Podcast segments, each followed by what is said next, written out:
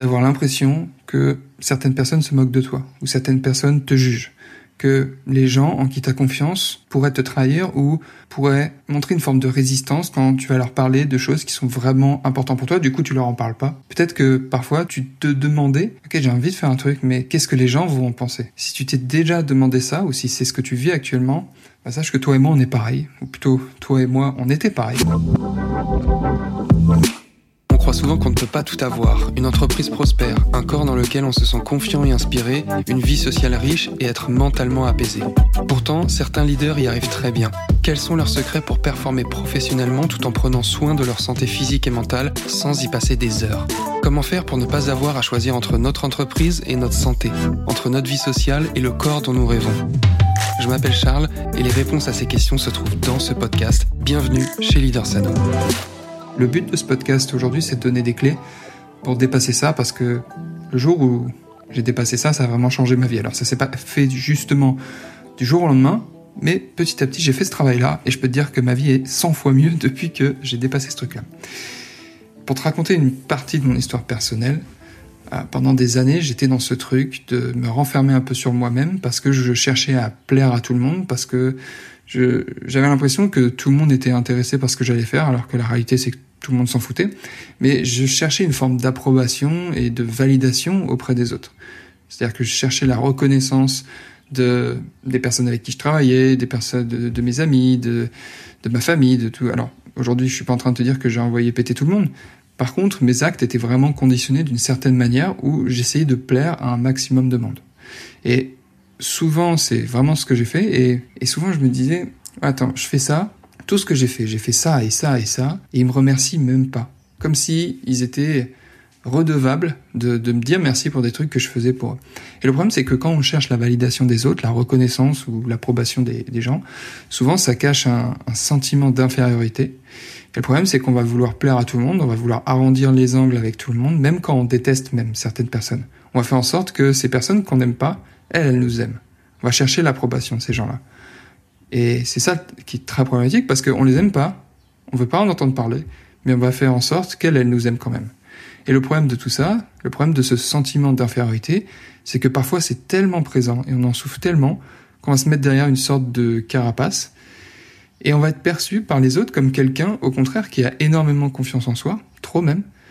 Et ça, ça peut être perçu comme de l'arrogance ou certaines personnes vont dire ah tu te la pètes. Ça, ça me rappelle une histoire je, crois que j'en avais déjà parlé dans le podcast mais c'est vraiment un truc. Tu sais il y a des trucs parfois tu t'en rappelles toute ta vie alors qu'à la base c'est un peu insignifiant. Et c'est cette histoire cette anecdote où je travaillais sur un salon et il y avait une hôtesse sur le stand où je travaillais qui m'a dit euh, au bout des trois jours parce qu'on s'était pas beaucoup parlé et elle me dit euh, non, toi bon t'es bien sûr de toi quoi tu m'as pas calculé pendant trois jours euh, et tu m'aimes pas quoi. Et j'étais là, mais pas du tout en fait. C'est juste la réalité, c'est que j'étais impressionné par cette fille et, et j'avais juste pas eu euh, l'audace d'aller lui parler. Et pourtant, l'image que j'avais renvoyée, c'est que j'étais très sûr de moi et que, en gros, elle était pas assez bien pour moi et qu'elle méritait même pas que je lui accorde la parole, alors que c'est à des années-lumière de ce que je voulais qu'elle pense, au contraire, tu vois. Et ça, ça crée une dissonance très forte et le problème de ça, c'est que si t'apprends pas à gérer ça rapidement, ce genre de situation, ça peut arriver encore et encore et encore. Alors que finalement, c'est quand tu cherches à ne pas avoir l'approbation d'un maximum de monde que tu finis par déranger certaines personnes, c'est sûr, mais tu finis par être libre. Et c'est vraiment là où tu deviens libre parce que, ok, être même détesté par des gens, en réalité, les gens ne nous détestent pas, tu vois, mais juste parfois il y a des gens qui sont totalement indifférents envers nous et parfois, tu vas avoir des gens qui vont avoir des sentiments peut-être même négatifs à notre égard parce qu'ils ne sont pas alignés avec nos actes et nos paroles, peu importe. Toi, quand tu arrives à faire en sorte d'agir vraiment en fonction de ce qui est important pour toi, je suis convaincu que c'est là où tu deviens libre. Et le signe de ça, il est très clair. Quand tu vis vraiment selon tes valeurs et selon ce que toi tu veux vraiment, ça va commencer à déclencher des émotions chez les autres. C'est systématique. Tu vas commencer à recevoir des pics, à recevoir des critiques. Et ça, quand ça arrive, c'est que tu remues chez eux quelque chose, tu passes de la personne toujours d'accord à quelqu'un qui assume ses choix. Et forcément, c'est clivant, mais la réalité, c'est qu'on s'en fout. On s'en fout complètement. Et ça me fait penser à un, un super livre qui s'appelle L'art subtil de s'en foutre. Euh, je te recommande vraiment ce livre parce que c'est vraiment un livre qui, qui retrace tout ça. C'est Tu deviens libre quand tu commences à vraiment te libérer du regard des autres. Et un exercice, moi, qui m'a beaucoup aidé quand je me suis fait coacher euh, là-dessus, c'était euh, de d'écrire, en fait, tout simplement. Qu'est-ce que je veux vraiment? Donc, je te recommande, tu prends un papier, tu prends un crayon, et tu te mets à vraiment gratter. Ok, peut-être que ce sera difficile. Au bout d'une minute, tu n'auras rien écrit. Au bout de deux minutes, tu n'auras rien écrit. Au bout de trois minutes, tu n'auras rien écrit. Et à un moment, tu vas écrire un mot. Puis tu vas te mettre à dessiner un truc. Tu vas faire un schéma. Toujours en répondant à cette question. Qu'est-ce que je veux vraiment? Dans tous les domaines de ta vie, que ce soit personnel, professionnel. Qu'est-ce que tu veux vraiment? Et tu verras que plus tu fais cet exercice, le plus souvent possible, où tu reprends tes notes et t'essayes de rajouter des trucs ou de rayer des choses, tu verras qu'il y a certaines choses qui vont commencer à se hiérarchiser les unes entre les autres pour finalement arriver aux trucs qui sont vraiment importants pour toi.